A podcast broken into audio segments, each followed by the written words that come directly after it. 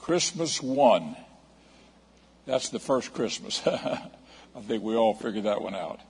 Christmas one, the day of small things. And uh, I want to talk to you about the way God operates because if we understand how God operates and the way God does things, we can better perceive and understand what He's doing in our lives and what He's doing in the world even today. Praise the Lord. And uh, I want to start with number one here, the day of small things. I'm going to have you go to Zechariah 4:10. I want to take a little time with uh, this particular simple thought and then move on into our Christmas story here tonight because uh, Christmas is the next major holiday. It's coming up. It'll be here right around the corner from us. So if you go to Zechariah chapter 4 and verse, uh, chapter 4 verse 10, it's a very simple verse. For who hath despised the day of small things? Who hath despised the day of small things? And that's a tendency that we can have as, a, as people, humans, that we despise small things or the day of small things. And the Bible here finds fault with that and condemns it. I'm going to give you another verse here. This is the one found in Psalms 8:2. Psalms 8:2. this is how God uh, views what we think sometimes as being small things.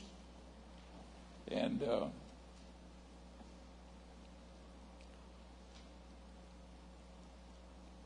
Psalms 8:2, very simple.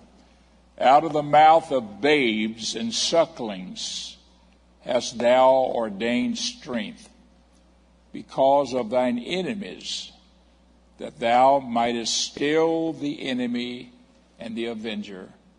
And God chooses to do it out of the mouths of babes. And if God chooses, He can take the most insignificant, the most almost helpless one in the world and raise them up to achieve his purpose. If anybody else wants to be high minded and arrogant, proud, boastful, all of those things, God can use the small things because God has chosen to use those insignificant, small things in which he might uh, obtain his purpose. One other scripture along with that simple thought is one found in 1 Corinthians chapter 27 I mean, uh, 1, chapter 1 and verse 27, 127 and 28. If you look at this verse of scripture, this is in 1 Corinthians chapter 1, Paul writing here. And he says here in the 27th verse, But God hath chosen the foolish things of the world to confound the wise. And God hath chosen the weak things of the world to confound the things which are mighty and base things of the world and things which are despised hath God chosen, yea, and things which are not to bring to nothing are not things that are, that no flesh should glory in his presence.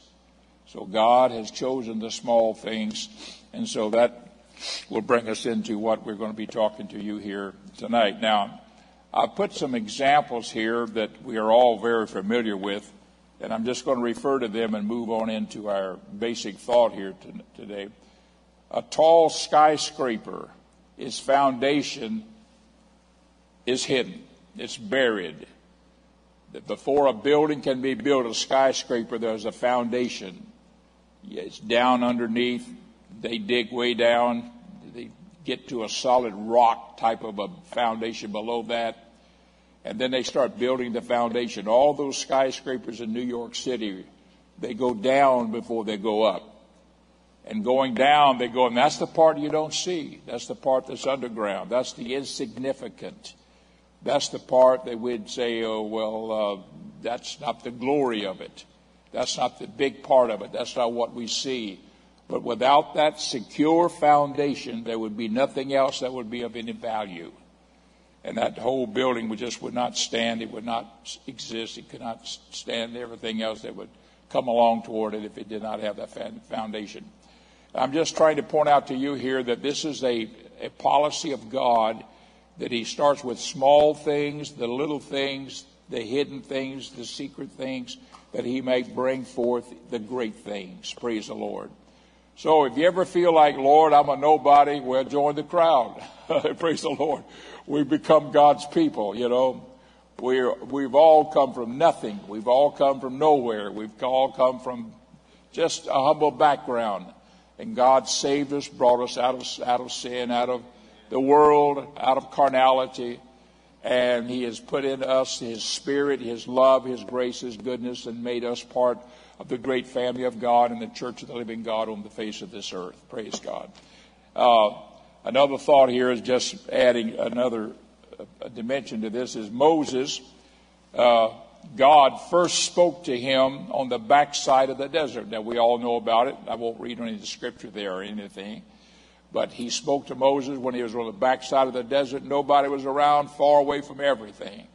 And the Lord just all of a sudden appeared in a burning bush, and the bush didn't burn up. Moses said, Why is that bush not burning up? It's on fire, but it's not burning up. And the Lord said, Moses, take off your shoes. You're standing on holy ground. And he began to talk to Moses. And it was there that he called Moses to go back into Egypt and lead the children of Israel out. It was there that he said, My name shall be called the I am. And all these wonderful things that's been passed down to us over even thousands of years. It all began with a man standing on the backside of the desert in a shepherd's garment taking care of sheep. Nobody else around. And all of a sudden God appears and God shows him. Another example of God speaking to in small things, the Apostle Paul. The Apostle Paul was on his way to Damascus to put Christians in jail. The Lord appeared unto him in a bright light. He was blinded for three days. And the Lord said to him, You know, Paul, Paul, why kickest, or Saul, it was at that time, why kickest thou against the pricks? And he said, Who art thou, Lord? And he said, Thou, I am Jesus whom thou persecutest. And he realized that Jesus was the Almighty God. And so Moses went from there, he began to search out and to study the scriptures and the Word of God. Now, a lot of people don't know this, but before Moses began his ministry, I mean, before Paul began his ministry, he first spent time alone for three and a half years, for three years, studying the Word of God and searching it all out before he ever did anything. He was a nobody, he was obscure, he was somebody, and God struck him down and made him nobody. And then Moses, in that nobody state, God began to show him the great things of God. Uh, I'll have you look at this chap- verse, if you would, in Galatians chapter 1 and verse 15. Galatians 1.15, this is the one about Paul here. And uh, we'll move on very quickly here in a few moments. But it pleased God, this is uh, Paul writing now to the Galatian church, but it pleased God who separated me from my mother's womb and called me by his grace to reveal his son in me that I might preach him among the heathen. Immediately I conferred not with flesh and blood. That means as soon as he was struck down and he knew that Jesus was God, he didn't go asking people a lot of questions. He just he did not go talking to anybody, but he began to seek God about it all. Verse 17, neither went I up to Jerusalem to them which were apostles before me, but I went into Arabia. Now, Arabia is a, uh, is a, is a country that is mostly just desert and wilderness. This is a map here. Let me just show it briefly here. This is a map of Palestine. This is Syria right here, the word Syria. This part is all Syria right up in here. And this is Damascus right here. This is where the, that he was on his way to Damascus when he was struck down. He went into Damascus, received his healing, and then the Lord impressed upon him to go into Arabia, which is back this way, which is really off off the screen, going this way, like where, my pen is pointing. And uh, so he went into Arabia, and Arabia was just a, a wilderness. And folks, he went there for three years, took his Bible, his Old Testament Bible, and begin to study and pray and seek the face of God and say, God, show me what I need to understand. And the Lord told him, I'm going to use you to preach the word to the to the uh, to the heathen, they call them, which is the Gentile world. I'm going to use you to preach to the Gentile world. And so Paul then began to be, he was called Saul, and he was called Paul. And then he came back after three years, was there in Damascus short for a short time. Then he goes on to say here, I'm going to finish reading this. Uh, verse 17, neither went I up to Jerusalem to them which were apostles before me, but I went into Arabia and returned again into Bas- unto Damascus. Uh, and then after three years, I went up to Jerusalem to see Peter and abode with him 15 days. And then from there, he and Peter became friends. And uh, Peter, of course, was the apostle that God had chosen to be sort of the chief of the apostles. And uh, from there on, Peter began to understand that Paul had a special ministry for the Gentile world. Now, I only point that out that in that insignificant area of just spending three years by himself studying the Word, God began to use him. That's why you and I can never discount those lonely times that we may have had or we have in our lives. Things that we feel like we're not getting anywhere. You don't know what God is doing, how He's working, how He's planning, because He starts some many times on a very slow key, very small basis, and they begin to grow and they begin to grow, and God will bring forth His work in due time. Praise God. Let me move on here with my uh, my outline that I have for you, and uh, and then of course. Uh, David, the shepherd boy. We all know that David was so insignificant, per, a insignificant person. Even whenever Samuel went down to Jesse's house, the father of, of David, down to his house and said, "Where's all your sons?" And he called all called all seven of them up there and everything. And every time that Jesse went to lay hands on one to see if this was the Lord that he should anoint to be the next king, the Lord would say, No, that's not him, that's not him. And finally, uh, Samuel said to Jesse, Is this all your sons? Well, no. He said, I got one other son, the youngest one. He's, uh, he's out in the wilderness out there. I mean, he's taking care of the sheep. He's out in pasture land. This was in the, incidentally in the town of Bethlehem. We'll come back to Bethlehem in a few moments. But anyhow, he said, uh, no, he's, uh, he's out there. Well, go get him and tell him to come in. I'm not going to go until you bring him in. And and whenever he came in and Samuel stood before him, the Lord spoke to Samuel and said, This is the one, anoint him to be the next king. Next king? Next king of Jerusalem, of, in, in Jerusalem of Israel? The next king? And he's a shepherd boy. He's insignificant. He's been out there on the backside of the desert, but you know what he's been doing? He's been praying. He's been singing psalms, uh, songs on a harp and he'd sing songs and he would write songs. The Psalms are songs they sang back in the Old Testament. They were songs. They, were, they, they put them in music and they sang them. And those Psalms, and he would, many of those Psalms, so many of them, in fact, probably 50% of all the Psalms, David wrote those songs. He wrote songs.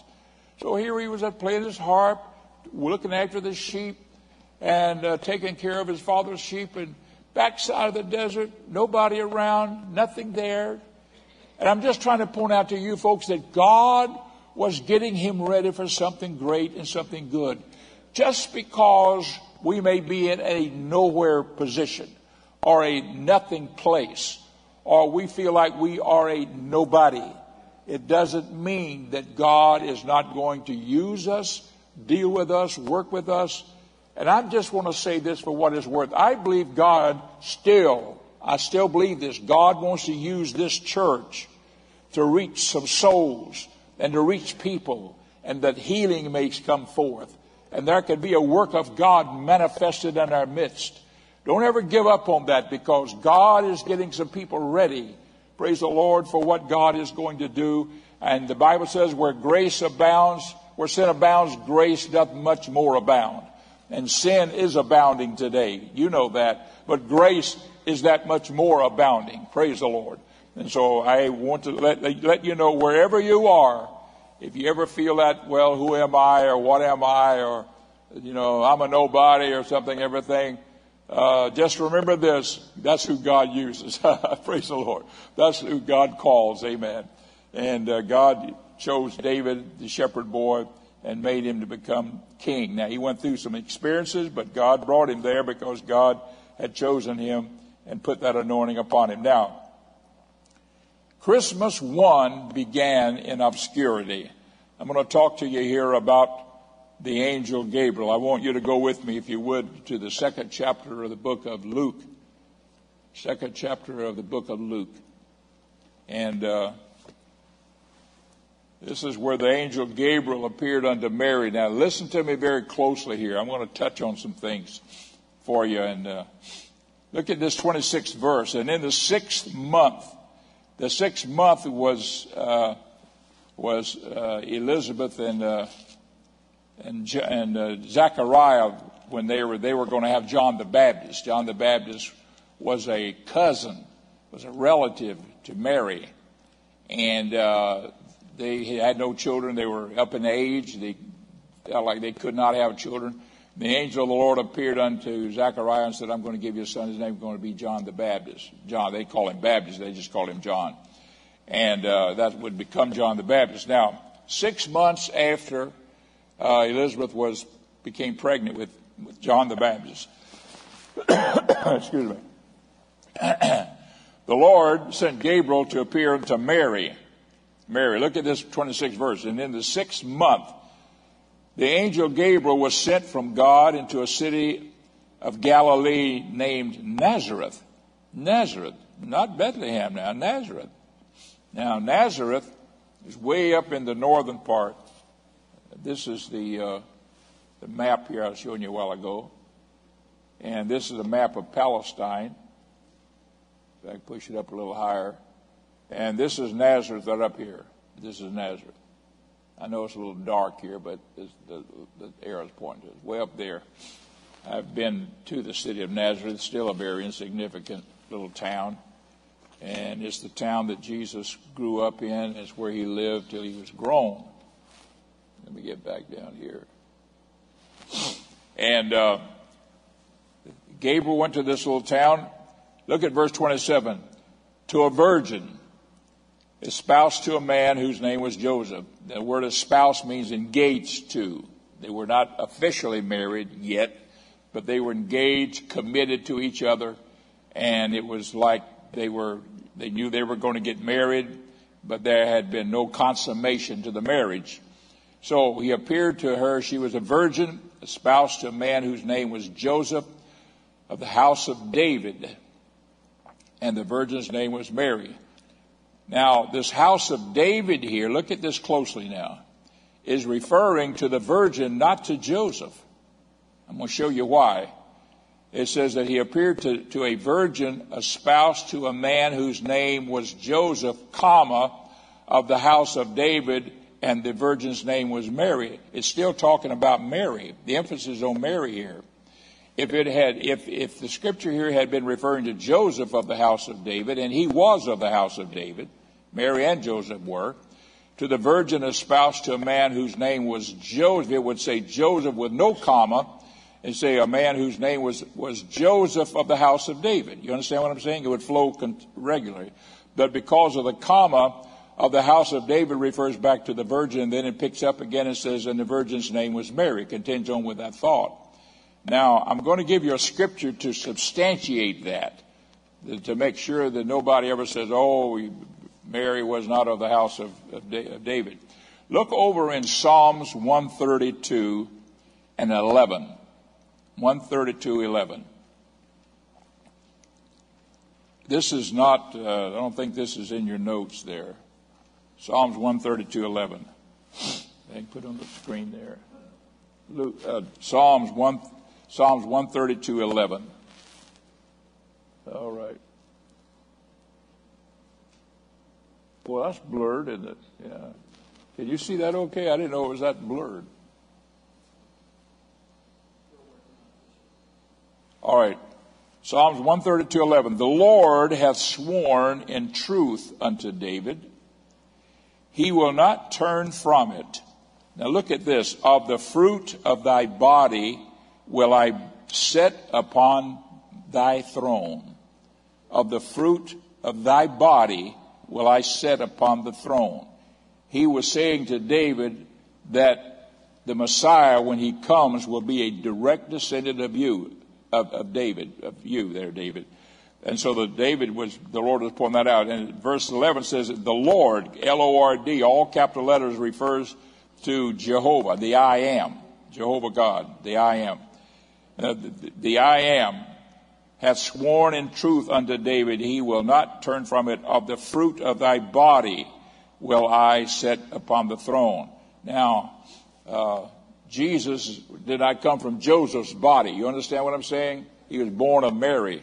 So when you read this scripture over here in, in Luke chapter uh, 2, and you read about the angel appearing unto Mary, it was concerning here that uh, she would have a child and that she was of the house of David. Now, I won't go any further into it, but just to point out to you here that the Lord here was bringing a message unto, uh, unto Mary that she was to have a child. Praise the Lord. And, uh, and he was to be of the seed of, of, of David. Uh, I want you to look down in verse 30, if you would, with me. 30. And the angel said unto her, Fear not, Mary. Everybody still with me now? We're talking about the angel appearing to Mary. Excuse me. The angel said unto her, Fear not, Mary, for thou hast found favor with God. And behold, thou shalt conceive in thy womb and bring forth a son, and thou shalt call his name Jesus. Now, the word Jesus is a uh, comes from the Greek New Testament uh, word pronunciation of it, the Yehoshua. Yehoshua is the Old Testament name for that. Is the is the Hebrew term. the Hebrew term. In all probability, it was used. The Aramaic form of it was used here whenever the angel appeared to Mary. Shall call his name Jesus. He shall be great, and shall be called the Son of the Highest and the Lord God shall give unto him the throne of his father David. The Lord God shall give unto him the throne of his father David. So it was promised unto him that he would receive this throne. I want you to have also, if you look with me also in Psalms 132. Psalms 132, I believe, is the verse I want. Psalms 132 and 11. Well, that's the one we just read. I'm sorry. Okay. I've already, I've already read that one. All right. And then it goes on to say in verse 33, I'm here in this, uh, let me point it out where we're talking here. Uh, Luke here, 30 and 30, 35. And the angel said unto her, Fear not, Mary, for thou hast found favor with God, and behold, thou shalt conceive in the, the womb and bring forth a son. Thou shalt call his name Jesus. He shall be great and shall be called the Son of the Highest. And the Lord God shall give unto him the throne of his father David. He shall reign over the house of Jacob forever. And of his kingdom there shall be no end. No end. Then Mary said unto the angel, How shall this be, seeing I know not a man? Verse 35 And the angel answered and said unto her, The Holy Ghost shall come upon thee and the power of the highest shall overshadow thee. Therefore also that holy thing which shall be born of thee shall be called the Son of God. Praise the Lord. Now this is a very insignificant little old town called Nazareth up in northern, you know, the northern part of Israel. Uh, I've been there. It's still a small town, a little small place uh, got a well there, and they see, they even said this is probably where Jesus used to come running through the streets with the other kids and when he was a boy and drank from the well and all that kind of stuff. But just a little small town, you know, insignificant. In fact, later, whenever Jesus began his ministry, somebody said, "Can any good thing come out of Nazareth? Can any good thing come out of that? I mean, it's, it's insignificant. It's not the, a place that you would think, you know, this is. Uh, like Jerusalem or some great city or where the temple was and all those kind of things. So uh, this gives us an idea here, the attitude about that little small town. But it was in that little small place that the Lord visited her and said, "You're going to have a child and you'll be overshadowed and so forth." Now, I want to give you uh, the other side of the picture because God not only appeared to Mary, but to her espoused husband or husband to be, which was Joseph. Okay, I'm going to go to Matthew uh, chapter 1, verse 18. Matthew chapter 1, verse 18. This is interesting because there's only two of the gospel books that records the birth of Christ. Only two. Matthew and Luke. Those two. The books of, uh, of uh, Mark and also John, those two gospel books, begins with the ministry of Jesus or the ministry really of John the Baptist and then into Jesus' ministry. Never dealt with his childhood days or anything. But Matthew talks about the birth of Christ, but he speaks of it from Joseph's side, Joseph's experience, where Luke speaks of it from Mary's experience of it. So that from everything, we've got a completely and a total picture here of the, of the birth of Christ and how it all began in the Bible and the scriptures. Now, look at the 18th verse. Now, the birth of Jesus Christ, 118 of Matthew. Now, the birth of Jesus Christ was on this wise. When, as his mother Mary was espoused to Joseph, before they came together, all right, she was found with child of the Holy Ghost. So all of a sudden now she's pregnant with a child. She's never been with a man. She's a virgin. Verse 19. Then Joseph, her husband, that is, husband to be, or he's a spouse to her, being a just man and not willing to make her a public example by saying, You've been with somebody else and I'm supposed to be the guy you're going to get married to and you're, you're, you're, messing around, playing around, whatever happened. Instead of doing all that, he was mindful to put her away. Put her away means to divorce her or divorce their, their engagement and they're not going to get married now. He was going to do it privately. In other words, do it very so that it would not bring a scandal on her and just let it go its own merry way. But, look at verse 20. But, while he thought on these things, behold, the angel of the Lord appeared unto him. But he didn't walk in the, in the front door and come in and talk to him like he did Mary. Look how it happened here with him. The angel of the Lord appeared unto him in a dream. And every time that the Lord appeared to Joseph, it was always in a dream. Even whenever Jesus, after he was born, he was down in Egypt, the Lord said, okay, uh, Joseph, take him now back, go back now into Israel. Uh, he appeared to him in a dream, always in a dream. And the angel of the Lord appeared unto him in a dream, saying, Joseph, thou son of David. Now, Joseph was also the son of David. He's also the son of David. So both Mary and Joseph were direct descendants of David on the throne and uh, they come down through two different lineages uh, of the David's sons and, and, so forth. Now, I won't go into detail on that. That's an interesting study and it's, it's, it's very enlightening too. He goes on to say here uh,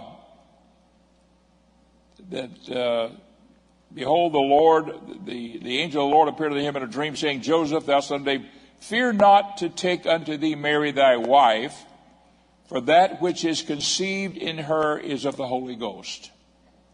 That's all he had to say to him. And she shall bring forth a son, and thou shalt call his name Jesus, for he shall save his people from their sins. That was it. Now look at verse 22. Now all this was done that it might be fulfilled which was spoken of the Lord by the prophet. And he refers here now to Isaiah saying, Behold, a virgin shall be with child. This is found in Isaiah 7:14. And this is from in, in Isaiah it, it says this. Behold, a virgin shall be found with child and shall bring forth a son. they shall call his name Emmanuel, which being interpreted is God with us. This gives you the identity of Jesus Christ. Verse 24, then Joseph, being raised from sleep, did as the angel of the Lord had bidden him and took unto him his wife. In other words, he married Mary. He took her married. And knew her not. This is sexually. Knew her not till she had brought forth her firstborn son. And he called his name Jesus. Praise the Lord. Now I'm showing you here both sides have God very insignificantly talks to Mary and very insignificantly talks to Joseph. And then Mary goes through her nine months of, you know, time to be, to have a child. Now, uh, I'm going to go back over here to, uh, back over to Luke. And I want you, I'm going to pick up over here where the Lord began to talk to them. And praise God. Look at chapter 2 now. Chapter 2, Luke chapter 2 and verse 3. And all went to be taxed, everyone into his own city. Joseph also went up from Galilee, that is, out of, out of uh, Nazareth. Let me get this map up here again for us. up here in Nazareth where he was. And he went down and he crossed over here. They would always travel on this side. And he got down over here and he crossed over here above the north, the Dead Sea and came on down. And this is Jerusalem right here. And this is Bethlehem right here where this arrow is pointing right there. That's Bethlehem. So they traveled from here down across over here and down. And this is this is not easy traveling country. I've been through there. This is very steep from here down to there. They didn't have cars. They didn't have cars. They had to, they either walked and had a donkey or something carrying her, you know. They walked.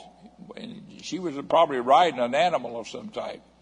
I don't imagine it was a couple of big horses or anything like that either, just mules or donkeys or whatever they had. And they came down here and they were just he was a carpenter, as Joseph was. He was nothing fancy, but he was of the royalty of Abraham. And they came down here. To, uh, now, folks, they made that journey, and of all things, she's pregnant with the Messiah. And the Caesar over in Rome now decides that he wants to make everybody pay taxes and they've got to go back to their hometown to do it.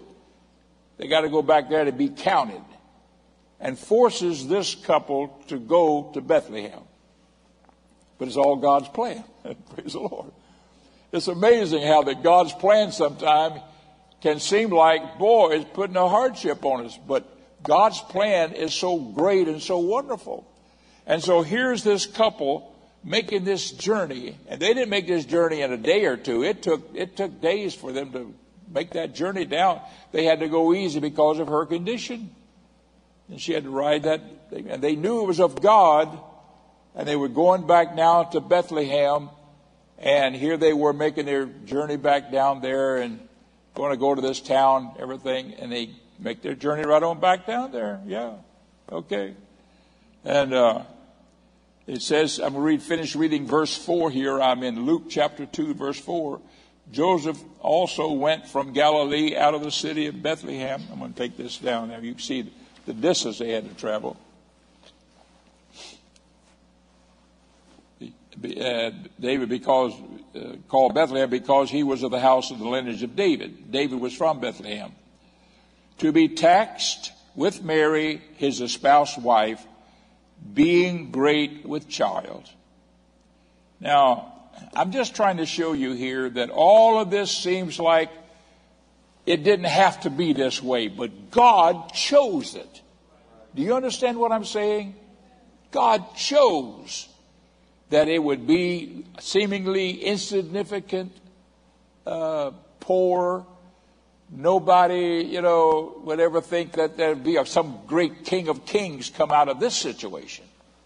And uh, so they traveled on that donkey. They got down to Bethlehem, and they went right on down, and there were the house of the lineage of David, being great with child. Now, I want to move on here a little bit closer because I want to point out some things to you here. The angel appeared to Gabriel The angel gave the angel of Mary, and then the birth of Jesus, Luke 2 and 6 and 7, in total humility and obscurity. And this is the sixth and seventh verse. I want you to look at verses six and seven with me now. Look at this very closely. And so it was that while they were there in Bethlehem, the days were accomplished that she should be delivered. The worst kind of a situation. And she brought forth her firstborn son and wrapped him in swaddling clothes and laid him in a manger because there was no room for them in the inn. I mean, that's even worse. They make the long trip, they get to Bethlehem, and they go to a motel to try to get a room that they could stay in, and there is none. They go to another one, there is none. They go to another one, no one. Finally, I guess some innkeeper said, Hey, I, don't know of a room in town that you can get.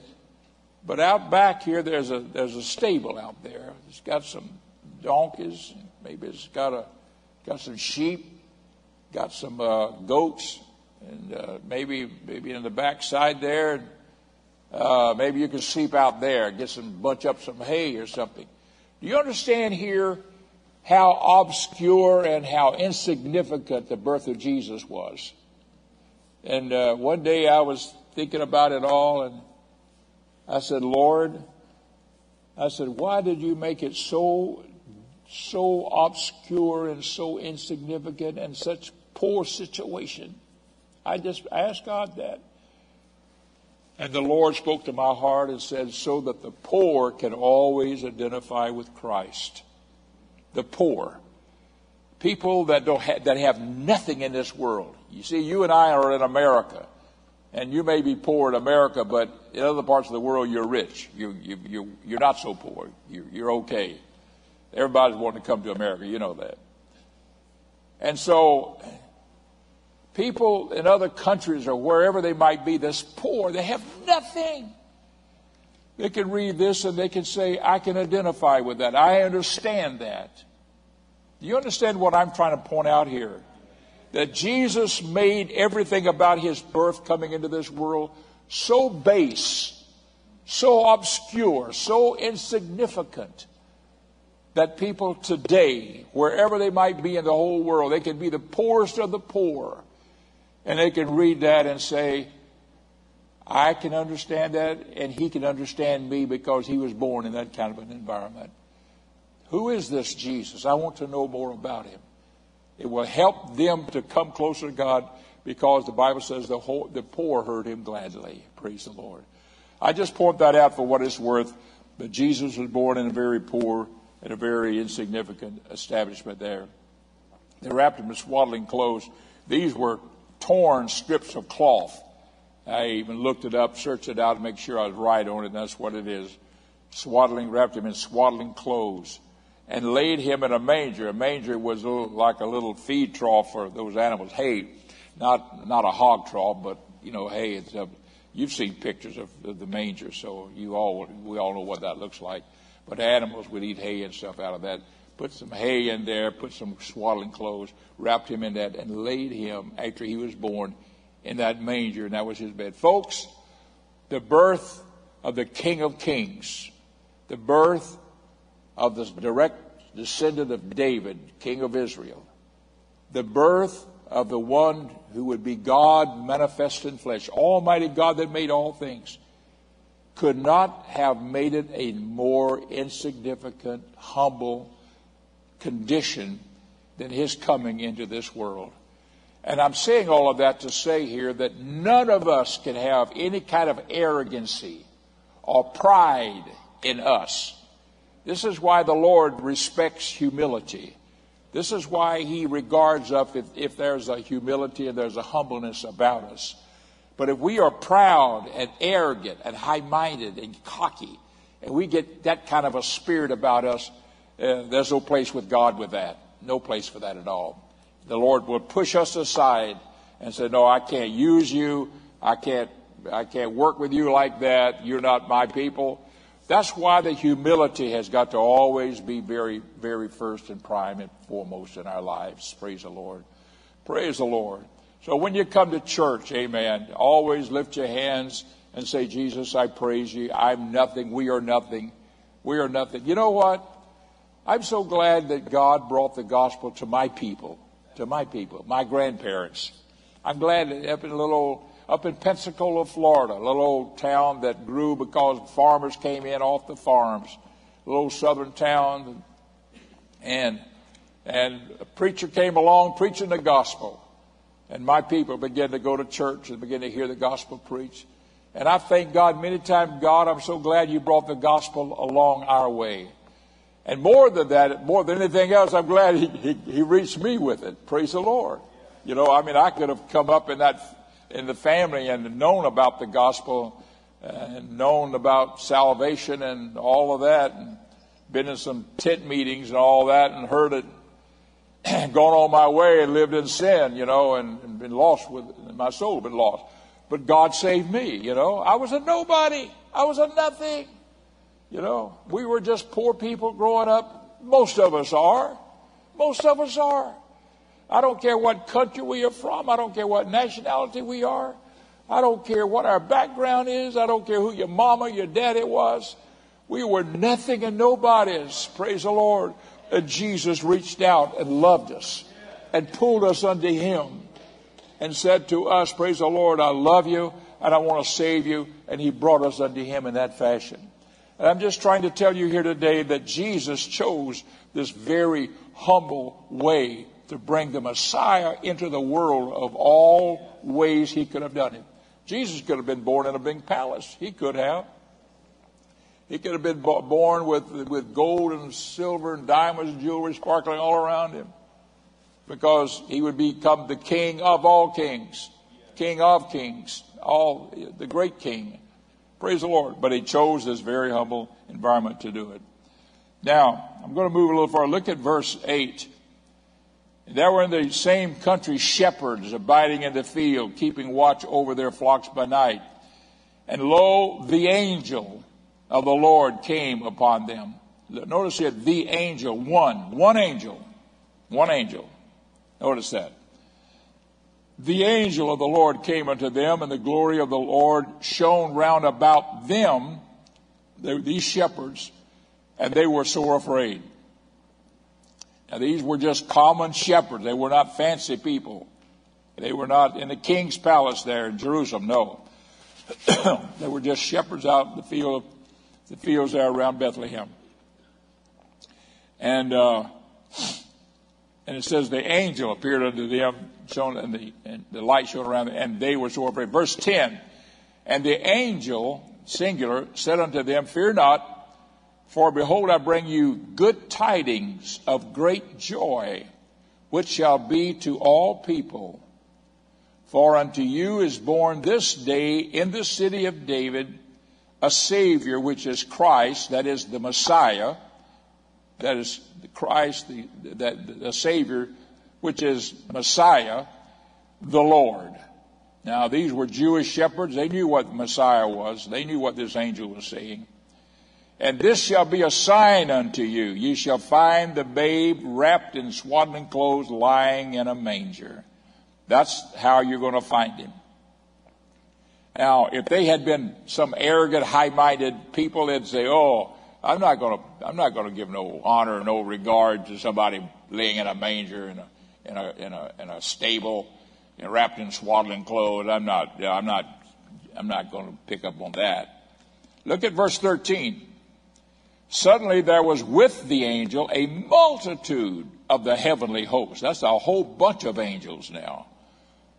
Praising God and saying. Notice here, no singing. They weren't singing. Now often we see where the angels appeared and they was they started singing hallelujah, hallelujah. all. There was no singing going on.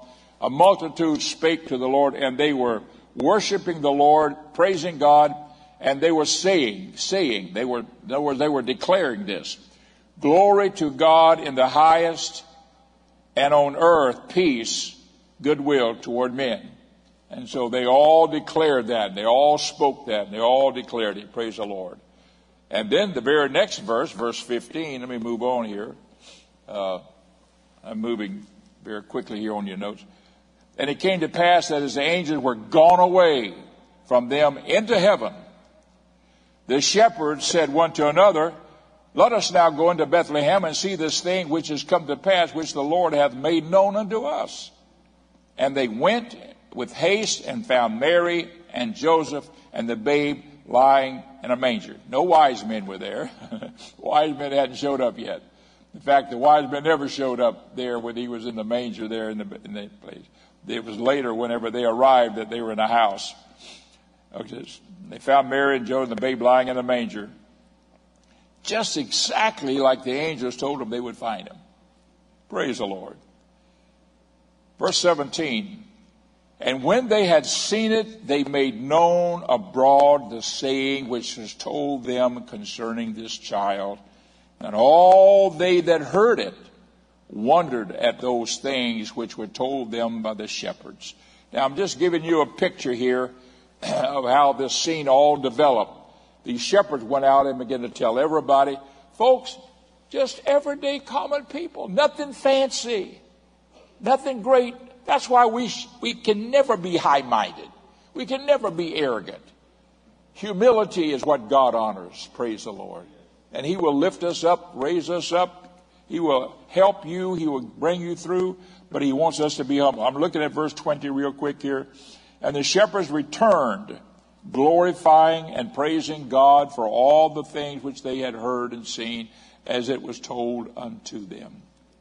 So, they went out praising the Lord. They went and told everybody else. All the, the city of Bethlehem now turned out and they began to see and, and praise God everything. Now, I want to move very quickly here. I've got just uh, time's getting away here. Uh, I'm going to go to number four here, the temple experience. I want you to, we're still here in uh, Luke chapter 2. And uh, after eight days, this is all brought out in verse 21. After eight days, Jesus was taken to the temple in Jerusalem and he was circumcised and named. That was what the Jews did because that was what Isaac was done that way by Abraham whenever he was born. And the Lord told him to do it that way. So in the eighth day of their birth, one, two, three, four, five, six, seven, eighth day, they're taken then to the temple and there the, the, the, the male child is circumcised, and he is also named. And he was named, of course, Jesus, and so forth. Now, after that, look at verse 22. And when the days of her purification, according to the law of Moses, was accomplished, they brought him to Jerusalem to present him to the Lord. This is 33 days after the eight days a total of 41 days. I won't go into detail, but this is all brought out in the Old Testament that a woman, after she had brought forth a child, then she was to go and offer some uh, either two pigeons or two turtle doves as an offering after these 41 days. And uh, they would also bring the first, uh, the first child that she would give birth to, bring it and dedicate it to the Lord at the altar. And this is why Jesus was brought up again. Eight days he was named, then 31 days later, 33 days later, he was brought back again to the temple with, uh, with his mother Mary and Joseph, and they came into the temple. Now, a very strange thing happened when this event took place. Now, remember that Jesus is still a baby, but he's now uh, he's now 41 days old. Look at verse 25, 225 of Luke. Excuse me. Behold, there was a man in Jerusalem whose name was Simeon. And the same man was made, was just and devout, waiting for the consolation of Israel. The Holy Ghost was upon him, and it was revealed unto him by the Holy Ghost that he should not see death until he had seen the Lord's Christ. And he came by the Spirit into the temple, and when the parents brought in the child Jesus to do for him after the custom of the law, then took he him up in his arms and blessed God and said, Lord, now lettest thou thy servant depart in peace according to thy word. For mine eyes have seen thy salvation. Verse 31. which thou hast prepared before the face of all people, and a light, verse 32, and a light to the Gentiles and a glory to the people of Israel. Now, this is what this meant. This happened whenever Jesus was taken in and he was to be dedicated in that fashion. Praise the Lord. And he was taken there. Uh, one other event happened here. Look at verse 36. While they're still in the temple now at this time, Simeon came to them. Now there's another incident that happened. Verse 36. And there was a, there was one Anna, a prophetess, the daughter of Phanuel of the tribe of Asher. She was of a great age and had lived with an husband seven years after her virginity.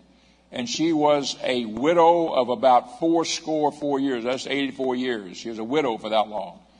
That means that her age was way up there. It's calculated that she might have been like maybe 106 years old. I won't go into detail on all that, but about 106. Uh, anyhow, she was very old, departed not from the temple. She stayed in the temple, but served God with fastings and prayers night and day. Verse 38 And she coming in that instant gave thanks likewise unto the Lord and spake of him to all them that looked for the redemption in Jerusalem. I'm just showing you how that two insignificant people now were there to recognize and honor that Jesus Christ, the Messiah, God manifest in flesh, had now come to the earth, had come to the world. Now, I want to share this with you. Uh, I was watching the Thanksgiving parade, and what was so interesting was what what occurred to me happened to also to a friend of mine, and he and I were talking this week about it. And that is that in all of that uh, big parade they have in New York, what is it?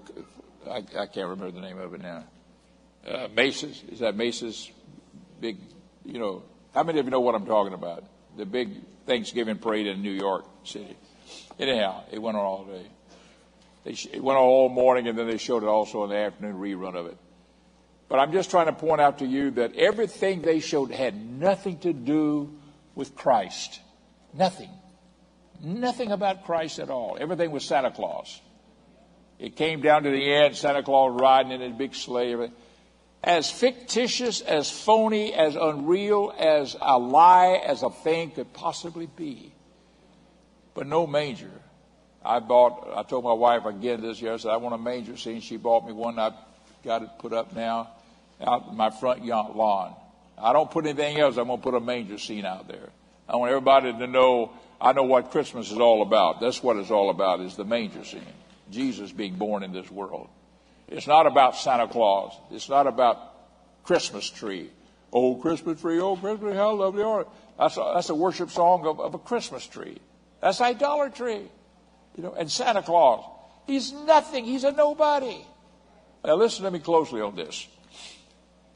Years ago when my daughter was about four years old. I was living in St. In Clearwater. I was uh, building a church in Clearwater, Florida, and I was working in St. Petersburg as a salesman, selling uh, awnings and household uh, patios and things like that. With, and I had a, a partner, and he and I worked together. We had worked a little bit late one night. It was right at December. It was in December, approaching Christmas, and uh, and he was going to take me to my car, and then I was going to drive back up to Clearwater. Clearwater's only just, it all runs together, St. Pete and Clearwater does. And Largo is where I was actually living and uh, building a church in Clearwater. And I, and I uh, went with him. He said, Do you mind if I go by this store that was like a Target store or like a Walmart or something, and they're open until 9 o'clock? He said, Do you mind if I go by and get some things? No, no, I need to get some things. He said, We'll go by there. So Folks, listen to me. We drove in there. We went inside, did walk around shopping, and there was a Santa Claus sitting up on his chair right there. And some kids had been in his lap and everything. And this guy's name was Jack. And, uh, and we walked past it, and Jack stopped, and he looked at the Santa Claus, and he said, You know, I got to bring, he had five kids. He said, I got to bring my children down here, let them see Santa Claus. And I said, Yeah. I said, You know, I got to bring Denise, I guess, down to see Santa Claus, too. You know, I just said that. We went on our way. We shop, finished shopping around there. When we started to go out, the door was locked, and they had to unlock it because we had been locked inside and let us out. We went outside, and there was a guy that was sitting on a park bench waiting for his ride, and he had a flask of whiskey in a bag, and he was drinking it. And you're sitting there, and he looked cruddy. Oh my goodness, that guy looked cruddy. And he's, and as we passed by, we just passed it by, and he said, Jack, don't forget to bring your kids to see Santa Claus. And Jack stopped and looked at him, and he said to me, and don't forget to bring Denise. And both of us were shocked. How does this alcoholic drinking dry outside, sitting outside here, know what we said inside to Santa Claus? And then he said, I'm Santa Claus. I heard you say, I'm Santa Claus. Said, oh, okay, okay. We walked away, and I said to Jack, there ain't nobody, I'm not going to bring my daughter here to sit him on that guy's lap. Now listen to me closely here, folks. And Jack says, neither am I. Neither am I. Boy, and I made up my mind right then, never ever would I take a child and set him on Santa Claus' lap and say, now tell Santa Claus all you want for Christmas. A big stinking lie. He's a phony. He's a fake. Everything about Santa Claus is a phony and a fake. And yet, the manger scene, folks, is real Christmas. Thank God when we uphold that and we have established that in our hearts and we're not ashamed of it and we want to show everybody. Put it in your house. I was in a, getting my hair cut this week and I was in the barber shop and he's a Christian guy and he says, he said, Brother Myers, you see that manger scene there? Yeah, I see it. I see got one over here. He said, I don't have nothing to do with Santa Claus. I said, good for you, good for you. And I'm just saying here, folks, he said, I saw that parade that you, he's the guy I was talking to. I saw that parade and he said, I was so disappointed. Not even one word was said about the manger or Jesus being born or, or the word Christian or Merry Christmas. They weren't even a happy holiday. No Merry Christmas because Christmas has got the word Christ in it. You know? Thank God for the truth. Thank God for salvation. Thank God, praise the Lord, that we know, praise the Lord, that Jesus Christ came to this world. He was humble. He was at a manger. He made himself a nobody that we might be somebody. Praise the Lord. Not in this world, but in the eternal life. We may have eternal life and live forever with Jesus, praise the Lord, and might be a part of the great and wonderful family of God. Let's stand together and just give God the praise. And let's thank Him here. Thank God for Christmas. Thank God for His Word. Thank God for His truth. Lord, we love you, Jesus. We thank you for your blessings, your goodness, your kindness. Thank you, Lord, that you ever saved us, that you brought us out of sin. Thank you, God, for all of the things that you have done for your people. Thank you for making Christmas even a humble thing, Lord, that even the poor can relate to. They can feel like this is a Savior that they can identify with. Lord, we thank you because you love us, God, when we were nothing and nobody and are nothing and nobodies. You love us, you love us, you love us. Thank you for your grace, your mercy, your goodness, your kindness to us. In all things, we give you the praise and glory and will not cease praising you for it. In Jesus' name. And everybody said, Praise the Lord. And folks, let's keep on praising God.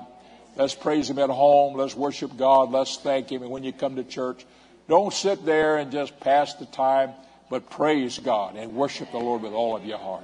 God bless you. You're dismissed in His name. You've been a good audience tonight. God love you. Praise the Lord. Thank you, Jesus.